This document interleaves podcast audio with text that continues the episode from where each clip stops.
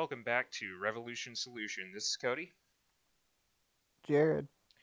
And uh, today we are excited to bring you this interview with someone whom Jared and I deeply respect. Uh, Nicole Sauce is the host of Living Free in Tennessee, and you can check out her business, Holler Roast Coffee.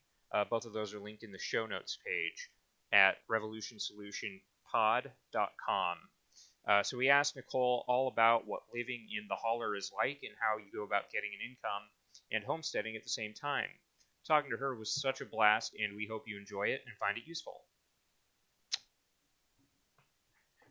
And then to uh, do a little bit of housekeeping here, um, Jared and I both have some referral codes that we'd also like to share with you. So I've got a Fold app link also in the same show notes, and um, Jared has Butcher Box. Get your Bitcoin, get your meat. What else you need? Yeah, right. Um, so the Fold app gives you Sats back. It's basically a prepaid debit card, and it gives you Sats back with every purchase. And then it's got this like wheel that you spin every week or whatever, and it'll give you uh, Sats for that. Um, and when you use my link, you'll get 5,000 Sats upon sign up in your Fold app, and then uh, I think it gives me like times 25 on whatever the numbers on that wheel are. So uh, I hope you guys uh, are looking to, you know, stack more Bitcoin. Heck yeah. Yeah.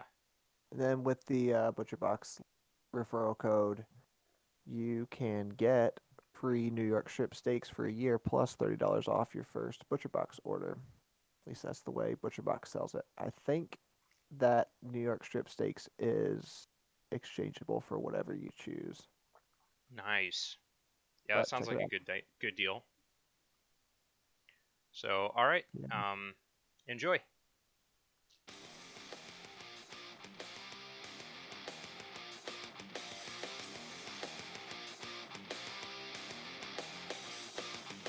Welcome to Revolution Solution, providing you with solutions for your revolution to be a free person in an unfree world. Join us in our pursuit of sovereignty through permaculture, technology, and community.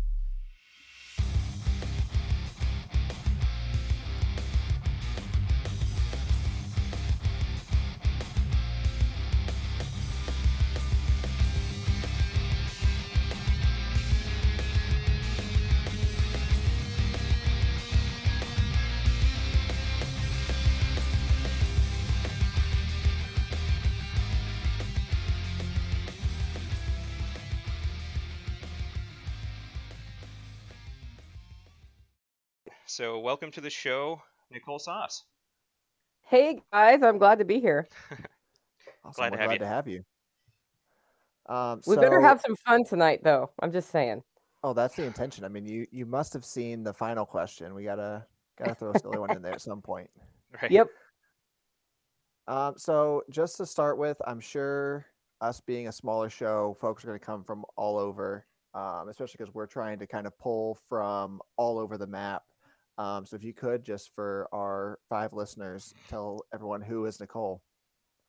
I'm 100% certain you have more than five listeners, but I I came to Tennessee from Oregon to help start a free market think tank and just fell in love with the state. I was supposed to be here temporarily. Next thing I knew, I had a homestead in the country and had learned how to process chickens and was starting to attract a group of like-minded people by like minded, I don't necessarily mean politically like minded, just the same priorities in life. And we ended up building an unintentional, intentional community where we have a close neighborhood who helps each other out. In addition to that, I love to roast coffee. I have a podcast, livingfreeintennessee.com. And I'm just really interested in understanding how things work. So if you, if you start digging into my background, you'll find out I was a corporate facilitator and a whole bunch of other things. But that's who I am in a nutshell now. I just I love the community aspect of of being out in the country and interacting with with real people on a daily basis. Yeah. Can Beautiful. can I uh, say my first uh, experience listening to you was I think after because we we started talking to some friends down in Texas about the same thing, And so then I heard you on Jack Spirko's podcast maybe a month later, and I was like, oh, there's already somebody doing it.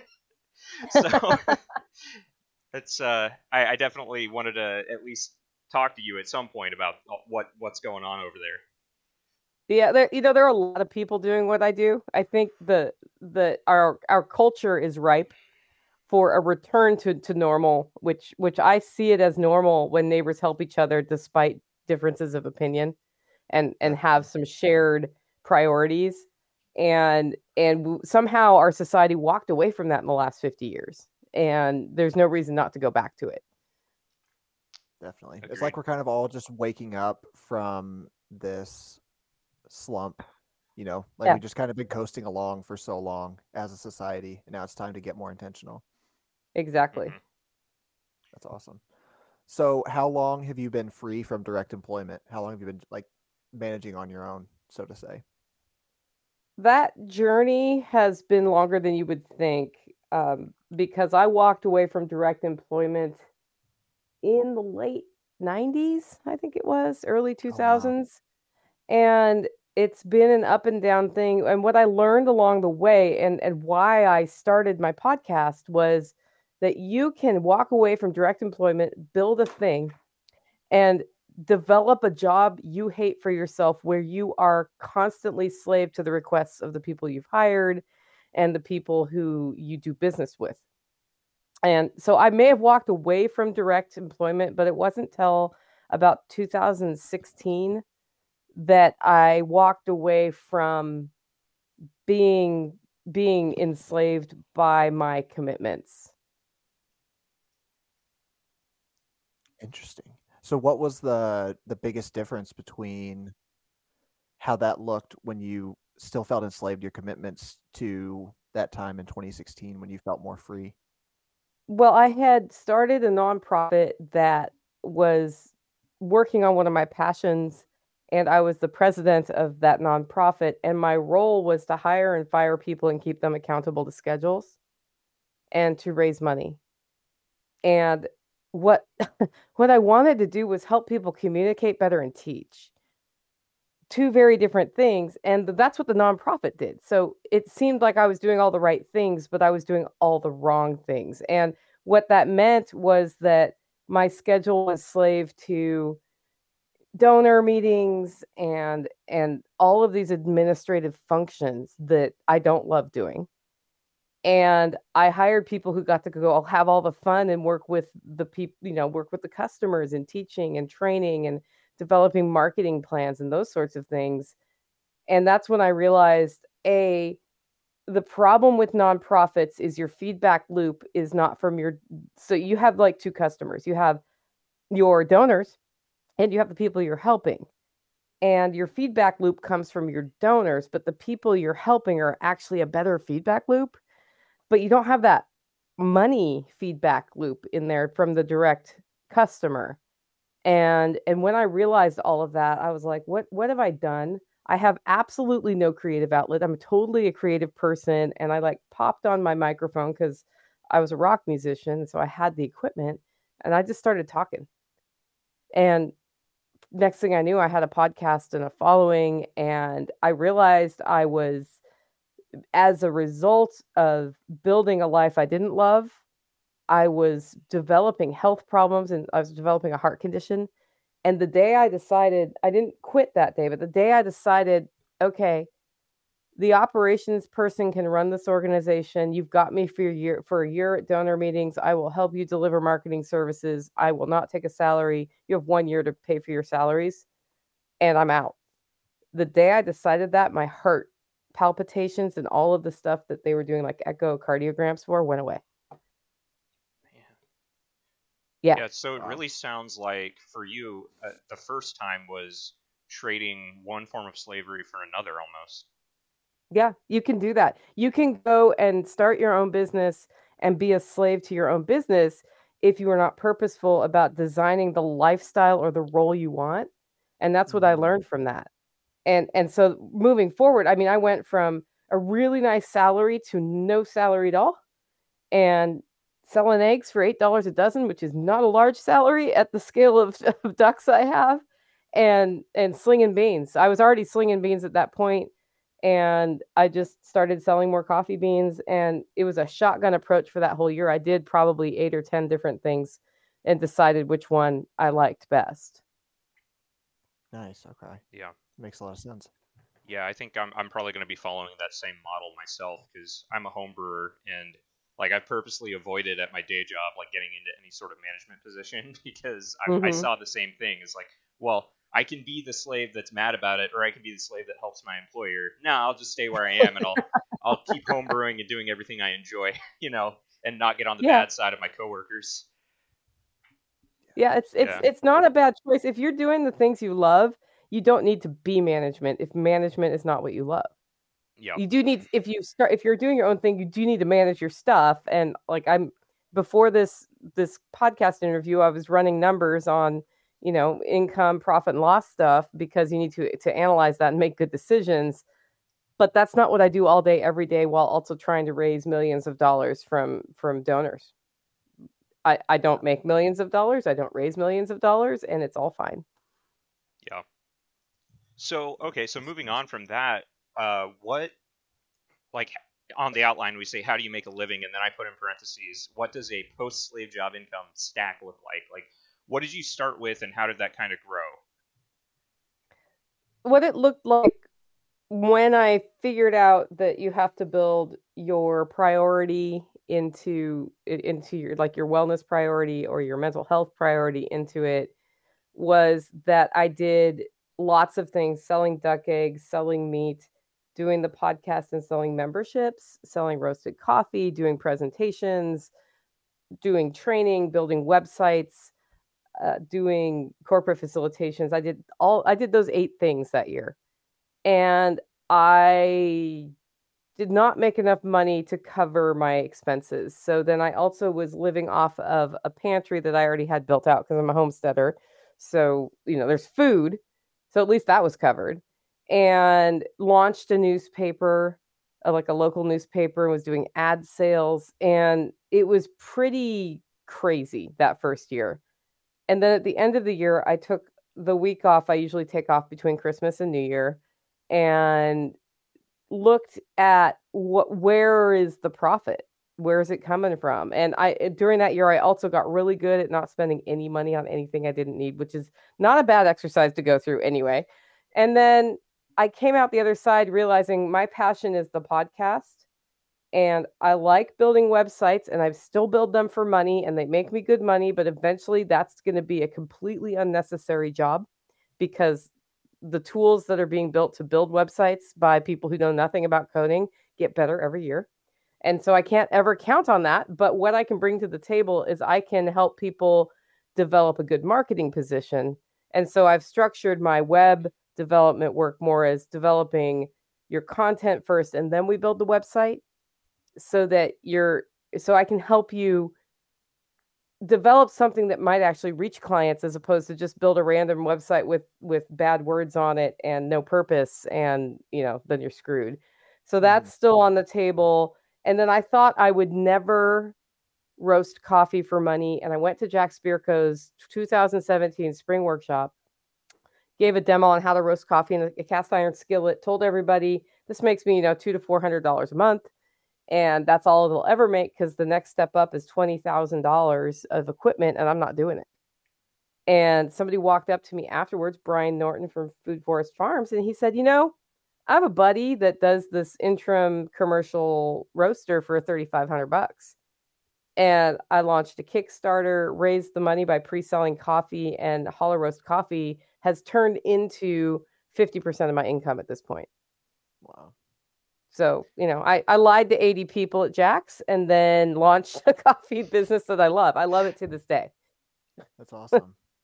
yeah, it seems to be a consistent theme is just that ability to pivot as you see the need. And that's something that Mhm. comes up with all like entrepreneurial content, you know, folks that uh, talk about starting your own business and keeping it going for the long term. It's always about finding that niche to pivot into, like, especially with the web development. As you're kind of being priced out of the market by free software, you got to keep focusing on that human touch that, you know, a, a program can't necessarily pick up on. Right. Yeah, and it And- sounds and like I'm- Oh, sorry. Go, Go ahead. No, you go. Oh well, I was gonna say it sounds like you didn't go into debt in order to facilitate that growth either. I I had some the first year. Okay. I, I allowed myself to use credit cards for for basic necessities if I had to. Mhm. And and that's and here's why that happened is unlike other smart people who stay out of debt and put savings aside, I had zero savings. So I made a boat ton of money in my other nonprofit job and I was away from the house so long I spent a, more than a boat ton of money on basic homestead maintenance things that I can do. Mm-hmm. And so when I came into that year, I had zero savings, and I came out of that year about three thousand dollars in debt, and and that's not something I'm proud of, but I don't want to hide it because it did happen, and it's because if I would have had, you know, the basic safety net of five or ten thousand dollars that a lot of people build by just saving ten percent all the time, which you should totally do. you know, just so I could do as I do, not as I say, or do as I say, not as I do thing. Um, I would have been completely not needing to go into debt. I would have had to tap into my savings though. Wow. Gotcha. Yeah, So I had to I had to business dig out of that pit after that. It was it was a bummer. Yeah. Yeah. Wow. Okay. I didn't have to buy toilet paper for that first year though. yeah. Because You know, how it's much funny. I had stored. Yeah. Uh, it's funny because that's something we just had on another friend of ours that we were just talking about um, prepping and how that can be used as a pseudo savings account. Because I had the same issue. I've been, I'm still, I've been off work for a month with a back injury, and I just barely went to the store, and I've been fine for that same Yeah. reason. Yeah. Yeah, that's a big thing is is when you can when you can live off your your cushion of stored things. That's also a savings account, but a savings account is also helpful. You know, I since then I like that was the year where after that first year and I looked at where I'd landed, same thing in that break between Christmas and New Year's. I was like, no matter what happens, 10% goes into savings and if possible 20. And and that like making that a habit and locking it away where I can't get it has been the difference between, you know, between making good decisions and bad as I moved out of that 20 2016 year. Yeah. Even that small barrier to entry can lower your time preference. Yeah.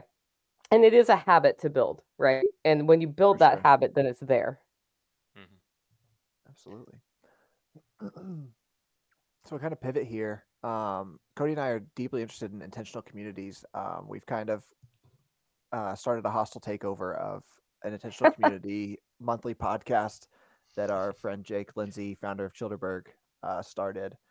Um, so as you've described it, you've got a kind of an unintentional intentional community. Um, you touched on a little bit on how that got started, but we'd like to kind of hear more of the details. Like how, how did you decide to invite the first person in and, and then what were the decisions for the additional people? Because I met uh, Jenny and Nighthawk at Jack's and they like it's very interesting how different people you all seem to be. You're muted Might if you be didn't muted. know.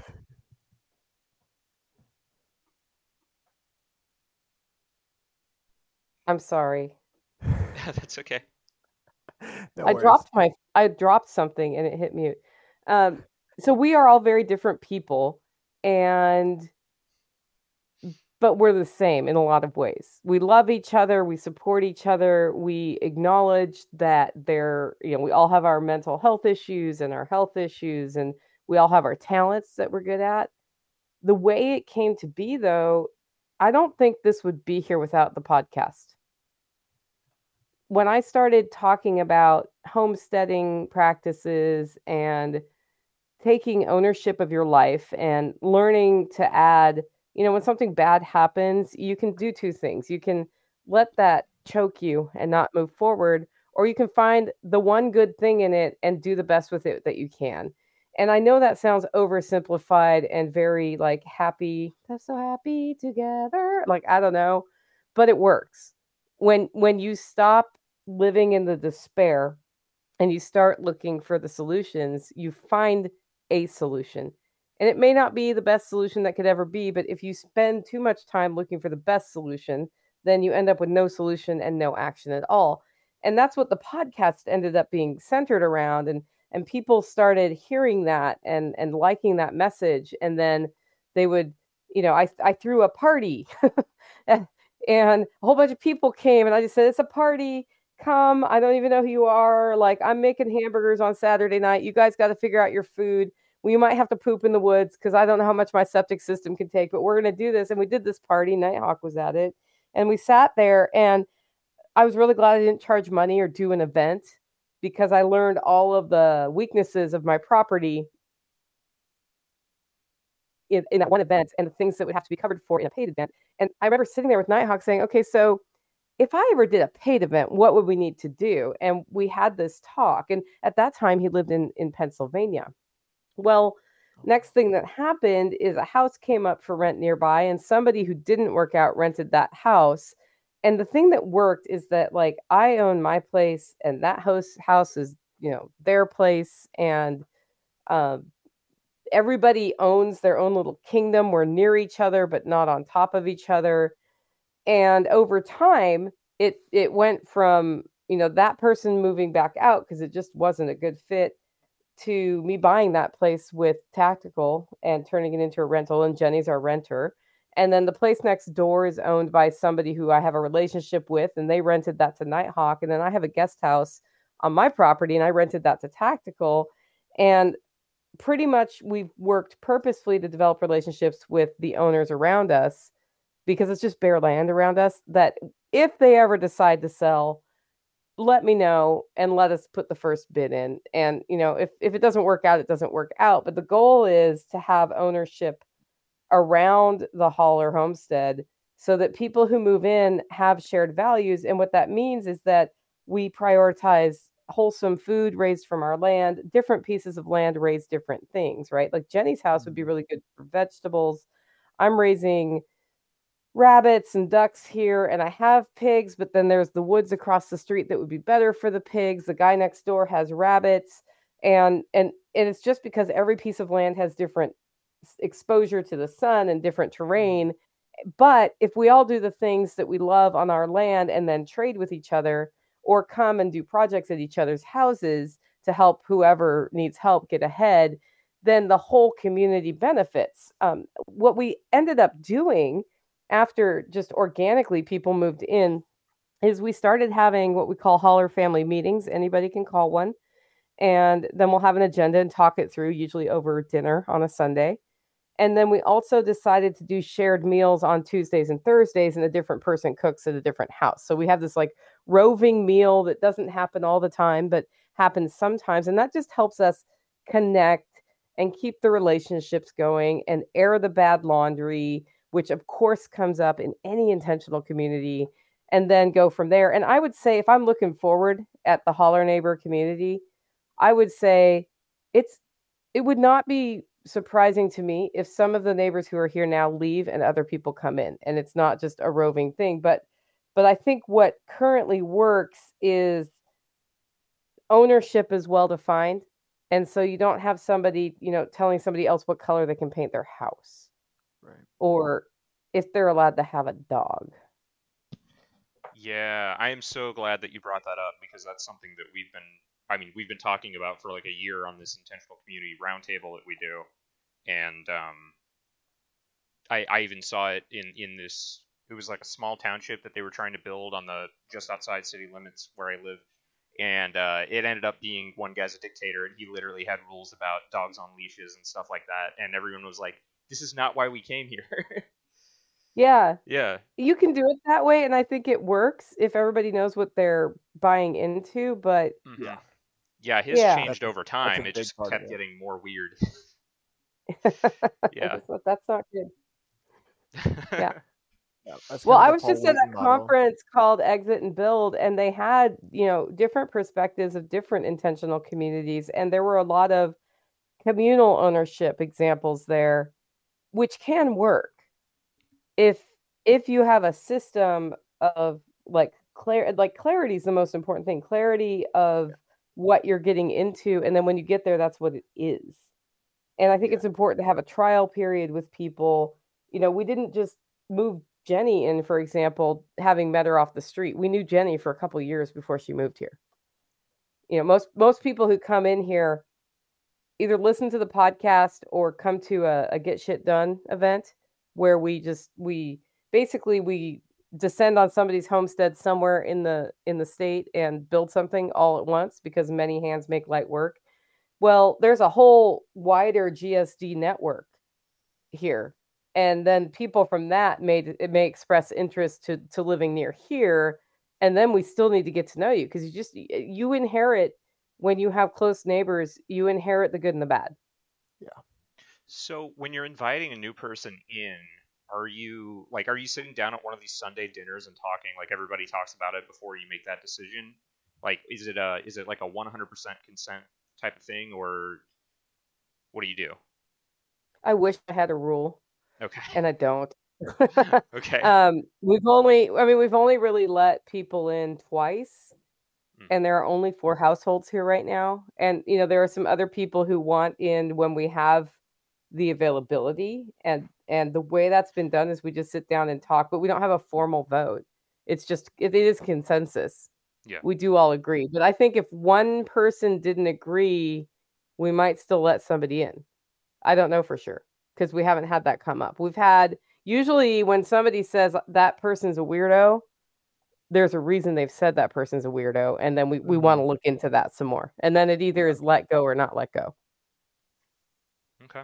Makes sense. Definitely just want to especially make sure that you're not bringing in takers. I know that's something you've expressed a lot. yeah so we do Weeds itself out on its own with uh, get shit done.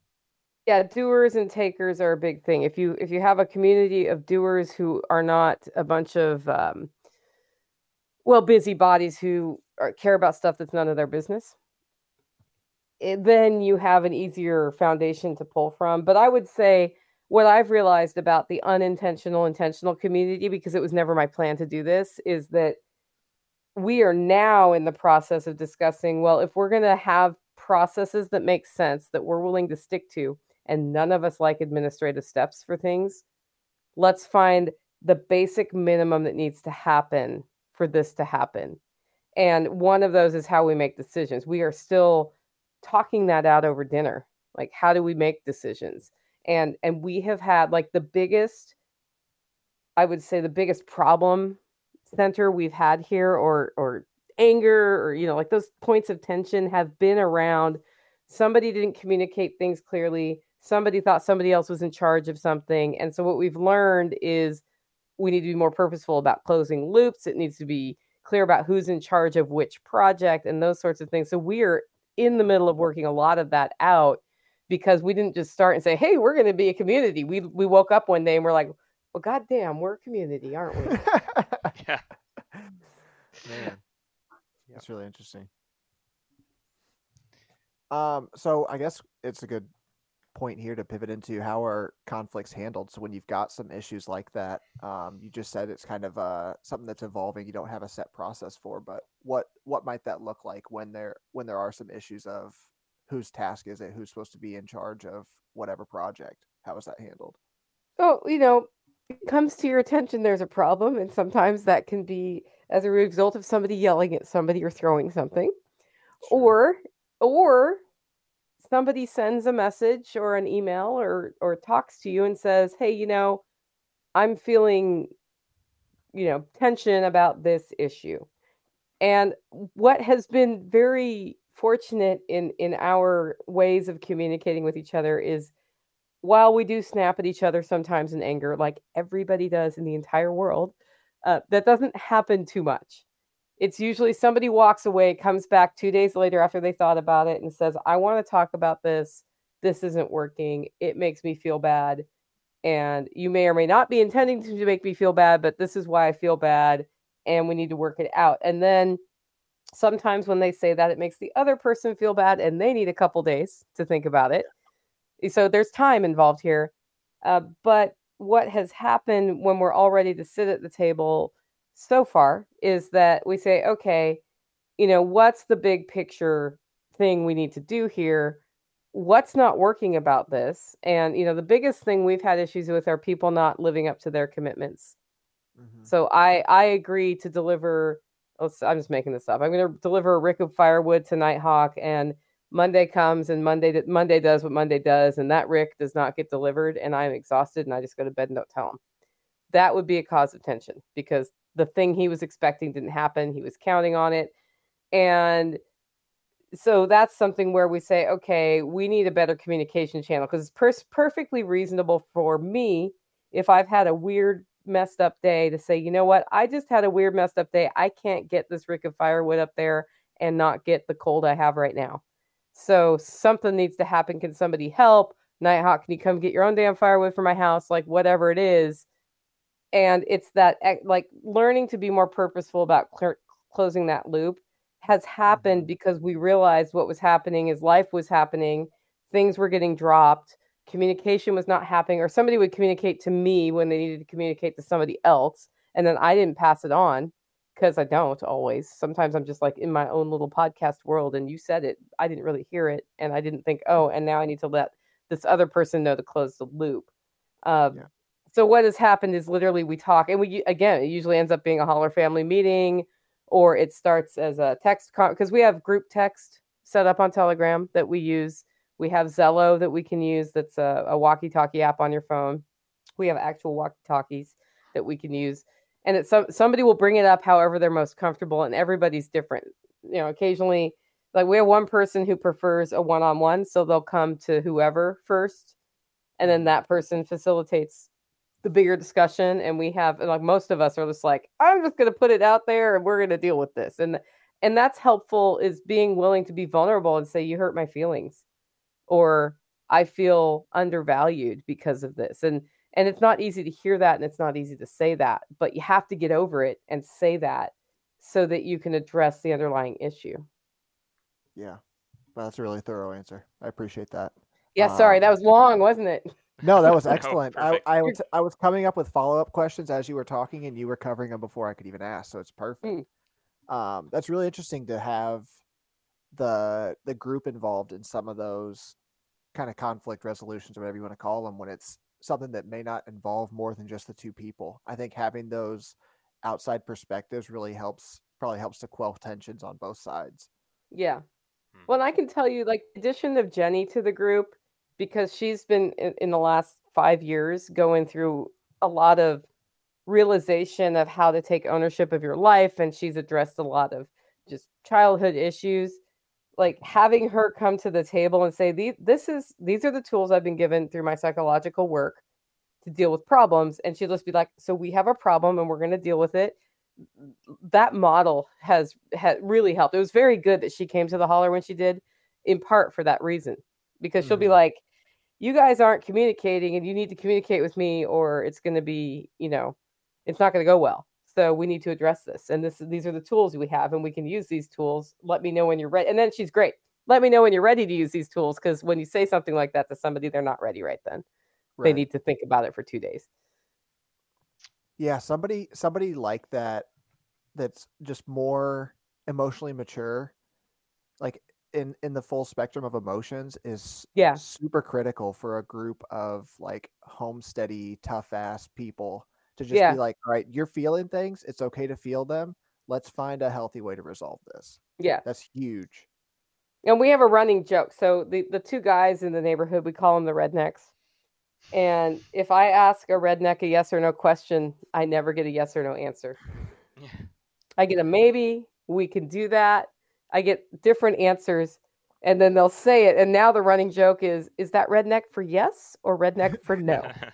and then they'll say something else that's not yes or no. And I'll say, I think that's redneck for no. And they'll then they'll finally be like, yeah, that was no. right. but you know, we're coming from so I'm a strong personality. I'm, and, and then they came through the podcast. So there's a certain amount of wow, she seems so together because she has this podcast that's going on when people meet you and you have that. And I think that they don't like to say no to me. Like people just don't like to say no to me because I'm like, hey, let's do this thing. We can go this way. Everybody come and join me. Let's do it. That's how I work. And sometimes I need people to say no to me when what I'm saying is really stupid. And mm-hmm. over the years, they've gotten better at doing that. But it, at first, it would be like, well, I don't want to say no because she usually knows what she's doing. Well, sometimes she's just making a good guess and it's not a good guess. Yeah. Yeah, it's important to have that dynamic both directions. Mm-hmm. Cody, do you have anything? I feel like I've kind of commanded uh, the questions. No, you're good. I'm letting you. Um, I I was just I was just thinking in in my own personal life, like I've definitely noticed that because like I kind of have had this attitude since I was a kid that like I'd rather be right even if that means that you correct me. And so when I start doing, I'll start doing what you do, where it's like, hey, let's go do this, and then if someone has an objection, I need them to say it. Otherwise, I just you know go full bore into whatever it is we're doing. Right. Yeah. Yeah, because you'll learn as you go, right? And I have screwed up. I, I I don't know if you know this, but I've built like three or four different chicken tractors that sucked Yeah. because I was like, oh, I need a chicken tractor, and I, like like I lost forty birds once because it wasn't built very well. And- Um, You know, you know, and like if I if I if tactical had been in the neighborhood at that point and help me do that, he would have been like feeling partially responsible for that. But if he would have said, no, I don't think your design is good, which he will do now, um, then it would have been better. It's just sometimes when you're operating alone, which I was for a long time here, um, you're like, I just, I need a smokehouse to smoke the ham. I've never built a smokehouse. The internet is unhelpful on this matter. I will build a smokehouse and it will either work or not. right. And if it doesn't, I'll figure out why. You know something that just uh, came to mind i think that's easy to forget is that um, you know I, I think all of this kind of comes back to whose thing is it? So i have this phrase you know that's their thing. And so Yeah. who, whoever's thing it is like it, it's good to to give advice or to take advice but ultimately you know it's like when your friend is you're helping your friend work on his car and you're getting ready to pull the broken part out and he's like hold on let me do it so that if that breaks in my hands it's my fault. And Yeah. ultimately you just have to remember like whose whose project it is or whose house it is and respect that no matter what happens. But i, I think yeah it's it's great to have that open line of communication before you get to that point. Yeah, absolutely. there's there's been a lot of talk kind of revolving around that topic uh, during this conversation. It reminds me of something that we've learned from Jake again with the the Quakers. The way that they do their decisions basically is everything has to be 100% in agreement if they're going to use church funds to do something. If Mhm. somebody has some pet project they want to do, they're welcome to do that thing on their own time with their own money. But when it involves everybody, they've got to have unanimous consent but- Mhm. yeah you know anybody can do their thing and get you know 99% of the other people to help them out with it and just get it done but it's, it's got to be their thing so they they delineate really well with the ownership of those things Mhm. it seems Yeah, really his his, uh, his story that he always tells with that is that his old congregation that he was in, uh, all the older folks never wanted AC because they said we haven't had AC our entire lives and we've been fine so far. And so finally, one of the younger people who had the money to do it just installed it themselves because they were tired of arguing. so, and that's how that's how you get it done. Somebody just gets pissed off enough to finally go ahead and just get it done. Um, you know, because it doesn't hurt anyone else, but you couldn't use church funds to do it. Yeah. Yeah, and that's kind of we've moved from oh crap, we're we're a community and now we need to think about how that works to projects. And food projects are the thing. And who wants to produ- participate financially in which food project? So now we have pigs. And what we decided was anybody who wants to put in on the pigs, you know, everybody throws 200 in the pot and we work on the pigs when it comes time to sell the pigs you get a percentage you're an equal percentage of whatever profit and or just the meat right mm-hmm. because we have we have six pigs now. Three of them are being mm-hmm. processed this winter. I plan to do a processing class. There will be profit from that.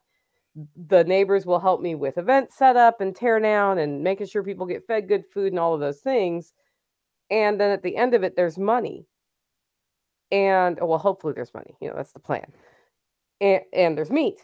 And that that meets our shared priority of getting value from our land and getting food from the land but also if there can be a financial payoff for the the neighbors then that's good for them too because then they're starting to make money from the neighborhood and not just me making money from the neighborhood Mhm.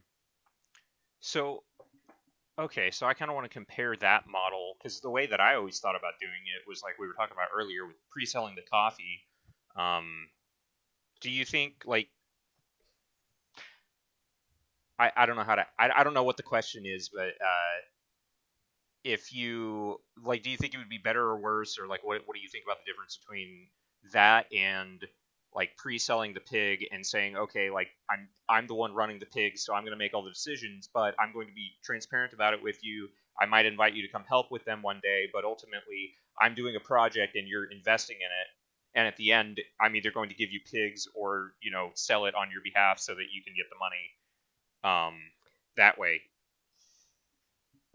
It, this is this is where we're still experimenting, right? So the holler roast coffee business, sometimes different neighbors help with it, and I pay them for their time. Mhm. Sometimes they say just pay me in coffee, so I just give them coffee in exchange for their their time. Mhm. and and that's my business unit and i run it the way i want to run my business unit so that's similar to that now they they haven't put in coffee future money on it. But all of them have helped with my coffee business particularly between now and christmas when we sell a bunch of gift coffee right? Yeah. there may be a day where jenny comes over it's her day off and she packages a bunch of coffee to help me ship it out the door. Or tactical may build something for the the to make coffee easier. And and that's we we try to track that incident by incident because if we don't we forget and then there's just no way to catch up with that. That's why the whole mm-hmm. concept of holler dollars has come up where we want to have a tokenized way of interacting with each other because everybody needs different help with different things. Likewise we have rabbits being raised by nighthawk that if i want to eat one of his rabbits i need to give him money for that or i need to give him coffee for that right? So the way that's happening right now is very informally where the pigs are a communal project and everybody will benefit equally and we've decided and one person is in charge of it. So there's a final decision maker. Mhm. Okay. different people have different areas of interest where you know jenny's a massage therapist needs her lawn mown she might trade a lawn mowing for a, a massage. So we have a barter thing going on there and then cold hard cash speaks sometimes. You just you know you need something done you got a thousand dollars you pay the thousand dollars. And where we've been looking at going next is tokenizing the dollars and like literally the pig project is the first time we're working on this where we know we need cash because we need some external inputs and that's the first pool of holler dollars. It's in a it's literally sitting in a cup right now physically while we figure out how we tokenize that Right. Okay. So and it could just be 20s with h's on them that we hand back and forth to each other and never leave the holler like i don't even know how that's going to work but i also have the ability to make a token in cryptocurrency i do know how to do that so yeah, I know they've it's got just every, everybody needs to use it on their phone yeah, my I guess okay, so this we'll go ahead and get into the last section here since you brought it up. Um so the holler dollar idea cuz I listened to that episode where you talked about it and now we're talking about it. Um I guess my question cuz I'm I'm like one of those hardcore Bitcoin guys. Um Yeah. my question would be whether whether you stay in USD or you use a crypto um why to me it's like why do we need to use a token when we could just use the actual money because like i remember um i was i was listening to a bob murphy show episode and he's you know an, an economist about where he mentioned that like even in a, a grocery store like let's say you're working at walmart each department actually like interacts monetarily. So like they'll say um you know one department has to actually like buy things from the other departments like you're buying Yeah. for maintenance and that's how it gets accounted. And you know he, he was saying that like his old coworker had asked like well why do they need to do that? It's all the company's money. And it's just because you're accounting for every little thing that happens so that you're not blowing money on things that don't need to be blown so i'm thinking if if it's a group project then you almost could have like uh, the Holler llc and then it all just you know that way you're not doing sales tax and everything between each other because you're part of the you know part of that llc together and it just becomes sort of an accounting thing on the back end of the llc Right. That that's actually how Holler Dollars got born was the idea that maybe we could just be an LLC Mhm. and it's interdepartmental transfer and this is not me giving business advice at this Right. point because where I'm at with this is I'm talking to lawyers Mhm. and CPAs so that we are not committing tax fraud. Right. because you know we I don't feel like I should have to pay tax because I got my neighbor's rabbit and he got some of my pork, right? Mhm. But if we do it wrong, then suddenly we we do have to pay tax on that. And and so the holler dollar concept was merely a way to not have to shuffle cash around. If we can do it on this small black device that I'm holding up that you can't see right now, but I'm holding it up that is in my pocket all the time, then when something happens at the time it happens, we can be like, oh yeah, this happened. And we're done because all of us hate tracking. And and so like hitting hitting a button on a, uh, you know whether it's holler dollars or a spreadsheet on my phone, I don't care, but it has to be easy, it has to be instant, it has to be intuitive for it to work or we won't use it because none of us like paperwork. hmm So that, and and that's the deal.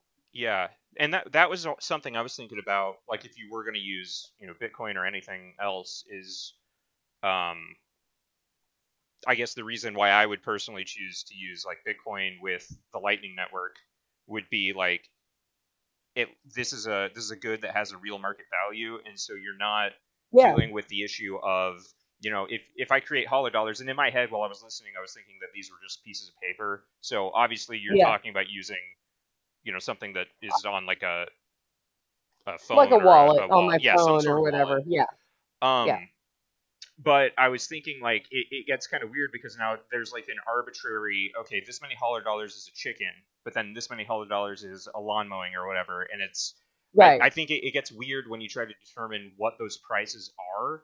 So if you could say, well, here's here's my business that I'm running. Here's how much a lawn mow costs.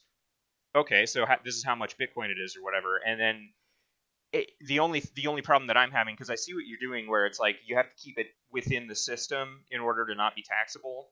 Because if it goes outside Yeah. the system, then all of a sudden it's you're playing with real money, and, and that's you know like playing with fire.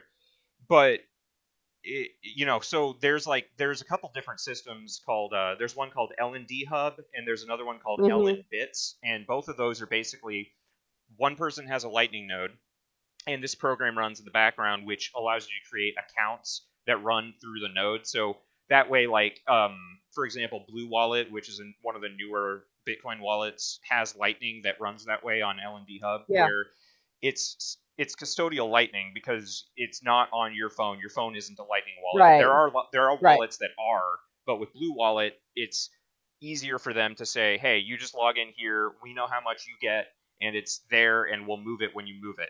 But the problem is, I can still send it out of that Blue Wallet LND hub into someone else's Lightning wallet that isn't part of that hub or Right. community in this case. So that's where like coming into this i was like ah, i don't even know if i want to talk about it because my solution That's that's in my head treating it as a real money i can't figure out how to make that non-taxable the way you're talking so it's like crap Right. Well, and Like, that's we both have an argument I'm here. talking about. Like, Yeah. you know, so interdepartmental transfers can be taxed depending on what they are. That's what I'm learning Oh, right really? now. Right.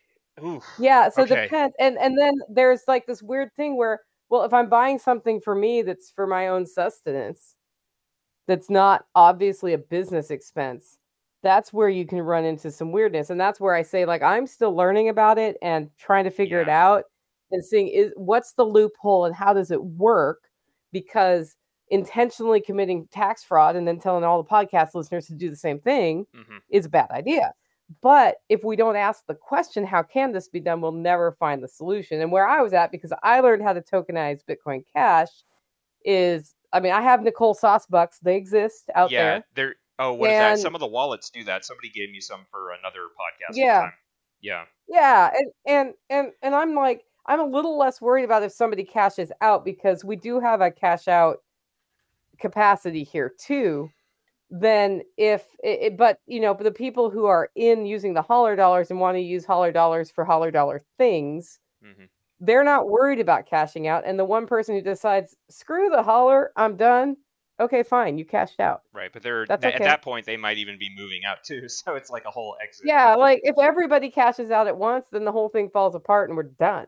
And Right. and it's an experiment we did that didn't work, but it's it's something that seems to make sense to me because you know I look at intentional communities and the ones that seem most successful and enduring acknowledge that different community members will give a different amount of their time, energy, mental capacity and or dollars, actual wealth to the community as they are able to do. And that doesn't mean everybody gets an equal share and in equal inputs.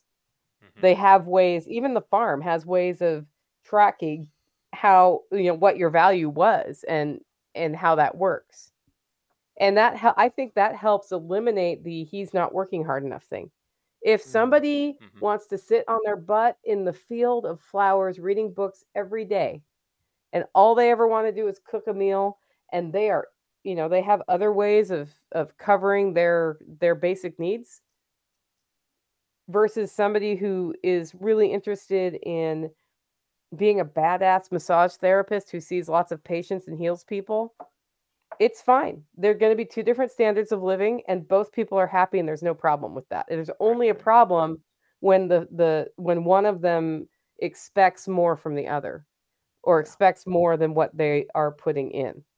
Yeah. So I guess that's that is kind of where I'm coming from as like a, a sound money guy is that you almost because the way that I've envisioned what we're doing down in Texas now uh, with Childeberg mm-hmm. Town to be is that basically I would have to run my business, whether that's my meadery because I'm a mead brewer, um, or if I decide to get into livestock because I do want to kind of have at least enough as a, at a homestead level that would feed my friends too. Um, to me, it, it, seems like what I would do is say, I'm going to actually sell it to you, but I'm going to do it in the way that a private club works. Because uh, my, my whole thing with the community is that episode from TSP that's what about a private club. So if if we do it where there's a club membership fee and then everyone who's in the club is the only one who can take from the club, mm-hmm. then to me, what all you really need to do is price it correctly. You say, okay, here's what we're doing this year. Here's what all the costs are going to be, you know, that we can at least foresee. And here's what I need you to put in. And so, um, what I've done, uh, and I don't, you know, I'm going to say this on air, but I'm going to say it very carefully, is um, hmm. I I have done some fundraisers where I said, "Hey, help me buy some honey because we're trying to do something cool." And so our event, Childeberg, which is a one once a year annual event, uh, and it's just a big camping trip, and everybody goes out and gets a little too drunk, and you know, I won't say what else, but uh, we uh, it, it, it's a libertarian Burning Man, think of it like that. So, and I brought my yeah. big thing is that I bring a whole bunch of homebrew, and everybody tries it, and we do like a malt tasting, like we're at a winery, and it's been really fun. Fun. But I've I've said to people, hey, um, I'm going to be doing this flavor, but here's the problem: honey's really expensive. I need to get it at a good price. The bulk rate is a minimum. It's like 150 bucks to get a 40 pound bucket. Um, but yeah. that'll last me like the whole you know half a year at that point. And then you know I was also I was using muscadine grapes, which also were like 150 bucks just for the grapes to go yeah. in it. So I, I priced it out. I did all the math on it, and I said, okay, here's what a bottle costs. If anybody wants to donate, um, we'll make sure that we can all drink together at the camping trip. And this is this is really just a way to make sure that I can bring it, right? So right.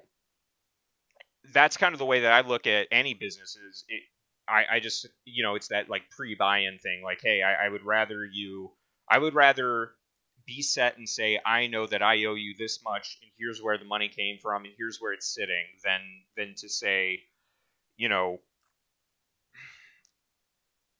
I, I guess do you, do you know what I'm trying to get at? Because I kind of I feel like if if I do it as a if like a group thing where we all kind of agree to come pitch in, but we're not really sure when that person is going to want the stuff, that kind of freaks me out because I would rather just say, okay, I've said that I'm going to bring this to this place on this day, and this is how much I owe you. You know? Yeah. Well, it, that goes back to who's running the project and yeah. what the project looks like. Where you know, okay, so let's do something completely like not illegal. Mm-hmm. Coffee. I roast coffee. In order to roast coffee, I need to buy 120 pound bags of beans and this year, I almost did this and I didn't because there's going to be there is going to be a coffee bean shortage, but it's not going to be the thing that they say on the news where you just can't get it. It's just the price is going up because of shipping and stores are lower. And so right now, if I buy 12 bags, which is a lot of coffee on a pallet, it's going to be it's about maybe 5500 bucks or $6,000 for me to do that. And what I could do is say, "Hey, a roasted pound of coffee is 18 bucks or 20 bucks or you know depends on the coffee. And everybody who buys in this month you're locking in that rate because in march when it's higher it's going to be more expensive but i'm going to buy a pallet now i'm going to put it in a building. And until those beans are gone you get this rate locked right it's the same idea i'm pre-selling coffee and then they get coffee space credits and then they can get it whenever they want to from me. So then they don't have to mm-hmm. store a bunch of roasted coffee that goes stale. With your mead, it's kind of the same thing. I need to have at least 300 bucks to be able to bring 30 bottles. And so it's 10 bucks a bottle. Buy your bottle. That's, you know, because it's mead, there are a whole bunch of other things that you're doing there that you're not supposed to do. So that's a different right. thing but it it's the same concept. What you're doing is saying donate so this can happen, and I'm giving it away, and that's perfectly legal. Yep. And well, you're and not guaranteeing you're not time. guaranteeing somebody gets the bottle. Yeah. When it's something that's not regulated like alcohol is, um, suddenly you can be a little bit more, you know, like a little bit more clear on what you're talking about. Right. Yeah, and that's that. been what I've said every single time is look, I'm just a guy who brings homebrew to share with my friends and then on the back mm-hmm. end i'm going hey if you you know help me out i'll consider you a friend before someone else who hasn't helped me out but that's also just yeah. building rapport and that makes sense eh, or at least it's yeah. plausible you know yeah just it, it where you run into trouble is if you're selling a bottle and yeah so don't don't yeah. ever do that it's you know it's just homebrew you're sharing yeah my whatever. whole goal is just I I want to get bigger equipment and I want people to help pay for that. But again, I'm not selling the bottles. I just want my friends to be interested in me being able to bring more because more people keep showing up to this event. Right. yeah. And, you know, the other thing you could do with bigger equipment is um, rent access to it. Yeah. That's yep, that's like another way share. to raise money. Is you yeah, it's totally that's so I have a freeze dryer here and those things cost I mean it costs 2700 bucks entry level, which is a lot of money. And mm-hmm. we got it because mom and I decided to go halvesies on it because we we do backpacking and I'm keto. So I don't eat what you buy off the shelf for a backpacking meal. And a friend of mine had one and gave me some freeze-dried hamburger and I went hiking and I was like this is this is awesome. This tastes so good. And I realized we could just freeze dry our meals. It was way better than just dry drying them. So she agreed to go halvesies with me, and we got it. And then now it's it's something that different holler neighbors can access to freeze dry things. So Jenny's done some butternut squash soup that's really good. I, I did a whole candy experiment this year because I don't eat candy, but other people do, and they love freeze dried Skittles, and we have those, those for sale for Christmas. Huh? The Skittles were fire. They were fire, right? and between now and Christmas, people are trying to look for that one thing to put in the stocking. So I'm doing a whole Skittles side hustle that I was not planning to do between now and Christmas. and and it is what it is, right? But it's paying for itself because of that. But then when I don't need it to freeze dry milk, eggs, or anything else, I can also say, okay, 20 bucks a day, you get to use it. I'll show you how to use it, and you can come freeze dry your stuff. And then that person who does that doesn't have to spend $2,700 to buy the thing. Right. And that just helps me when I'm not using it offset the cost of that giant piece of equipment. Absolutely. Mm-hmm. If I can jump backward just for a moment, um, I know you've looked some into the legality of the whole holler dollar idea with yes. the trying to structure things as interdepartmental transfers and try to avoid like every transaction back and forth being a taxable event. Mm-hmm. Is this something where, like, I try and figure out how to phrase this question. I've been thinking about it for a few minutes and still haven't come up with it. Can you keep uh, basically a ledger in a spreadsheet without actually putting money back and forth until such a time that somebody needs to take something out of the system and then you actually uh, square up at that point you you can, but some of those ledger items may become taxable.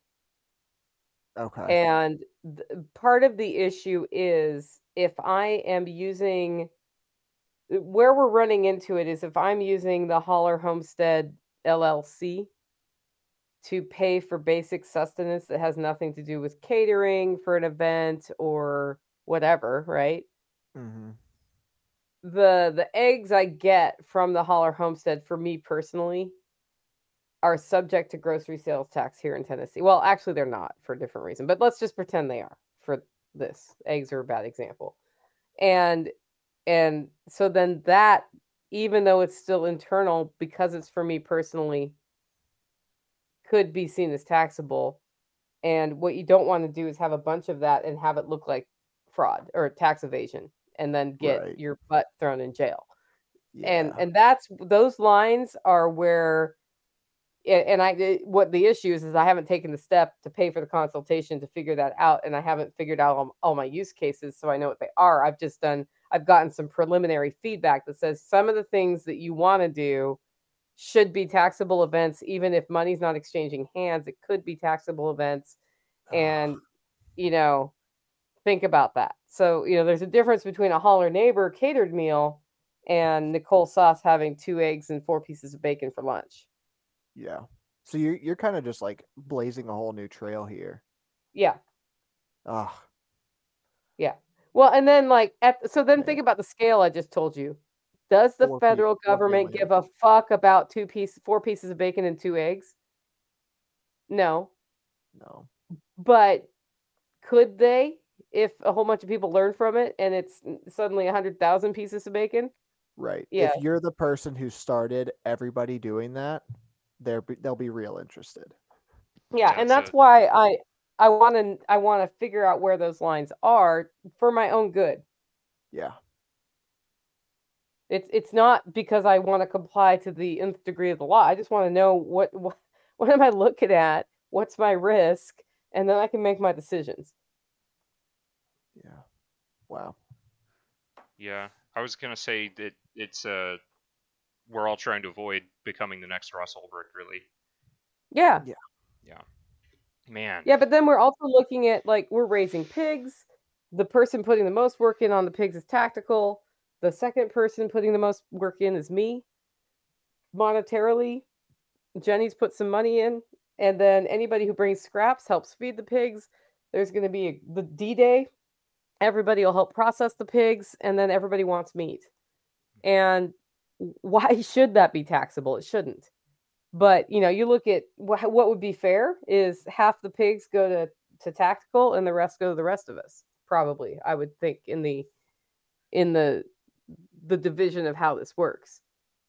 And if you think about it, if a neighborhood was raising a pig and one household took care of it and everybody brought their scraps, the household would get half and the neighborhood would get half. Right? That would be fair. Mm-hmm. Yeah. Sense. Hmm. Yeah. And, and so we just try to look at things that way. Yes. Like, how is that going to work? Who gets the ham? All right. So, um, Yeah. I guess to to try to come back around and start wrapping this up, uh, what what were what are some suggestions that you have for folks looking to start their own intentional communities? And I guess uh, to follow that up, what are the top three infrastructure elements? Because I, I remember he, listening to you saying that um, there's a lot that you had to go back and redo. So, like, what are the top three things that you would have looked into and done differently from the start of this? I think the first thing on an intentional community that you need to think about is why do I need to be in an intentional community versus anything else? Is there a compelling reason? Because a lot of times there isn't. What you're looking for is community, not necessarily intentional community. And that's that's something that's important to know because there's a big difference in time commitment between those two things intentional community takes a lot more time. And because of that, if what you really want is a support network like the Tennessee GSD crew, go find that. In fact, if you think you want intentional community, go find that anyway and and exist in that and learn how those things work so that you have some basic skills as you go into an intentional community. And then from there, figure out what your priorities are separate from politics because a lot of people are coming into this world thinking I need to be with libertarians or I need to be with liberals or I need whatever. Uh, that I understand why it feels like that matters. But when you strip life down to its priorities, it doesn't matter. Maybe respect for property ownership matters, but that's not necessarily one political philosophy over another. We just attach mm-hmm. that to political philosophies. And you will notice when you talk to real people in the real world that there's a lot of respect for property rights across many political um, philosophies. So yeah. to strip it down to what your real priorities are and, and learning how to accept differences in other people, if you are ever going to be in an intentional community, you need to be there. You need to be able to say, like, wow, we like literally don't agree on God. And God's really important to me, right? Okay. That's okay. I can't control you. And you can have your beliefs on God, and I can have my beliefs on God, and we can still have shared priorities. And when you learn to let go of things that are none of your business, I think you're just in a much better position to function well in an intentional community. So that's the first piece. And then infrastructure for me it's related to homesteading, right? Mm-hmm. If I had a perimeter fence, my entire world would be way better. and I still don't after 15 years. So I think um, in hindsight, had I known what permaculture was before I bought this place, my life would be better because I would have analyzed this properly property differently at first. And it wasn't until I was about 10 years in that I totally went back and realized, dang it, permaculture is a thing and my garden's in the wrong place and and um, the way that I have fertility mov- moving around this property is a lot of work and nothing feeds anything and this is bullshit and I need to go back and redo it all and that's what I've been doing is going back and re- re- redoing it all. So if you if you hear this and you don't know what permaculture is, go learn about it, read about it. It is worth every penny to pay a consultant a boat ton of money to come out and help you establish your priorities and figure out stuff before you start because it will save you a lot of you know redoing of retaining freaking walls which is what i'm doing right now um, in your future. Yeah i'm like literally redoing an entire hillside because i didn't understand and now i understand. And and i could have been saved that had i known that that even existed that permaculture existed and that i wanted low maintenance and things that feed each other. It, that was it. I just and that I like to eat things off my land. Like that's what I needed to know. It's not a big thing. I needed to know how water moves on my property. Now I know, and there's a lot of water in Tennessee, so we're we're facing the opposite challenge that most people have. I like I got too much water. Now what do I do? So except for the year where we don't have any water, that will come too. So we have to have kind of that bridge. So really, there aren't three infrastructure things, but I would say perimeter fencing and a plan that makes sense for your priorities is are there are the two things. Yeah, okay. seems like it kind of boils down to taking that observation time really seriously before oh yeah. don't do anything for a year man. You want chickens don't get them fair enough. All right couple fun ones to end with. Uh what's your favorite song for karaoke? Dude, there's no there's no favorite song. There is no favorite song. I like a good sing along because the point of karaoke is to get people entertained. Yeah. And so, you know, if you like Sweet Caroline or something, it doesn't matter if I like it. It matters if people will sing along. And that is different by the audience. I think what was really fun at Jack's was he was live streaming some of the karaoke and people were throwing in requests from YouTube. Yeah and and so then you like find yourself singing a song you never sang before. That was really fun. Yeah, sorry, I don't have a good answer for that. Feeling out the audience is important there because I'm like a big metalhead. That's yeah most of what I listen to, and that's most of what not to sing at karaoke to win over the crowd. Correct. Uh, yeah. So you gotta throw in the the family tradition, the ironic. yeah, I sang that one this year. I'd never sang that one before. Like... We sang that one this year. Oh, yeah, that's true. We did, didn't we? Isn't it ironic? Yeah. For I couldn't say it. I was like, "Isn't it a bummer?" Every time. Yep. Yeah, I've learned that you never can go wrong with low places. So. Yeah, see? see? And see, there's a song I wouldn't listen to like normally, but right. people will love it. Yeah. Yep. It only works when you're singing it drunk with other people. So. Yeah, Yeah. that happens.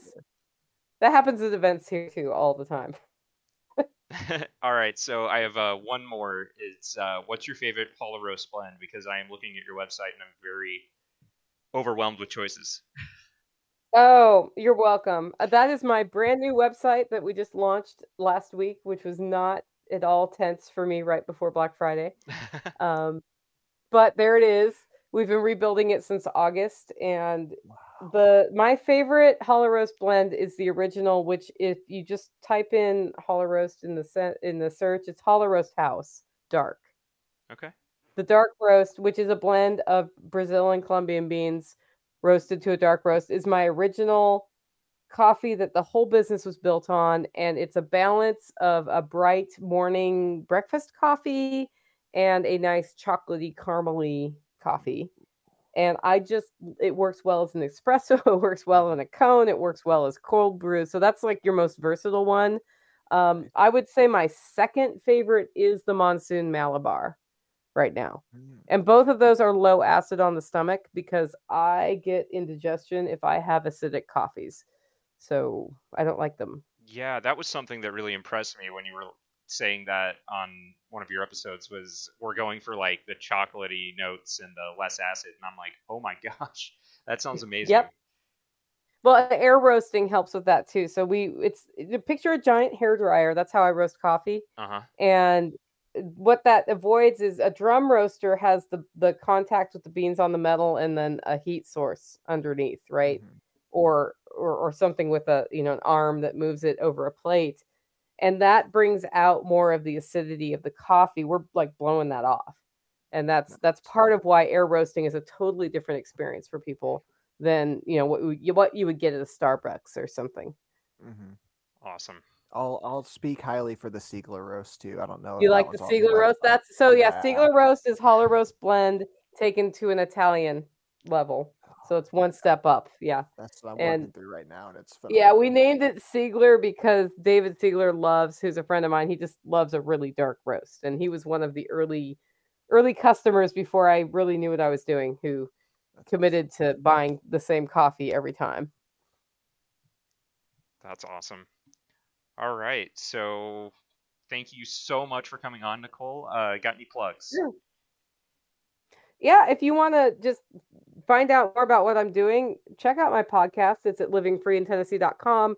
We talk about building the life you choose on your terms, which is a combination of homesteading things, entrepreneurship, and just self development, life development. And then the second way to check me out is go to hollerroast.com and buy Christmas coffee because it makes a great gift and it's consumable so you don't end up with a bunch of crap in your living room. Absolutely, Perfect. and it's high quality. And it is high quality. Yes, I'm pretty pretty choosy about my beans. Yes. All right. So uh, hope you enjoyed the episode and cheers. Peace and love.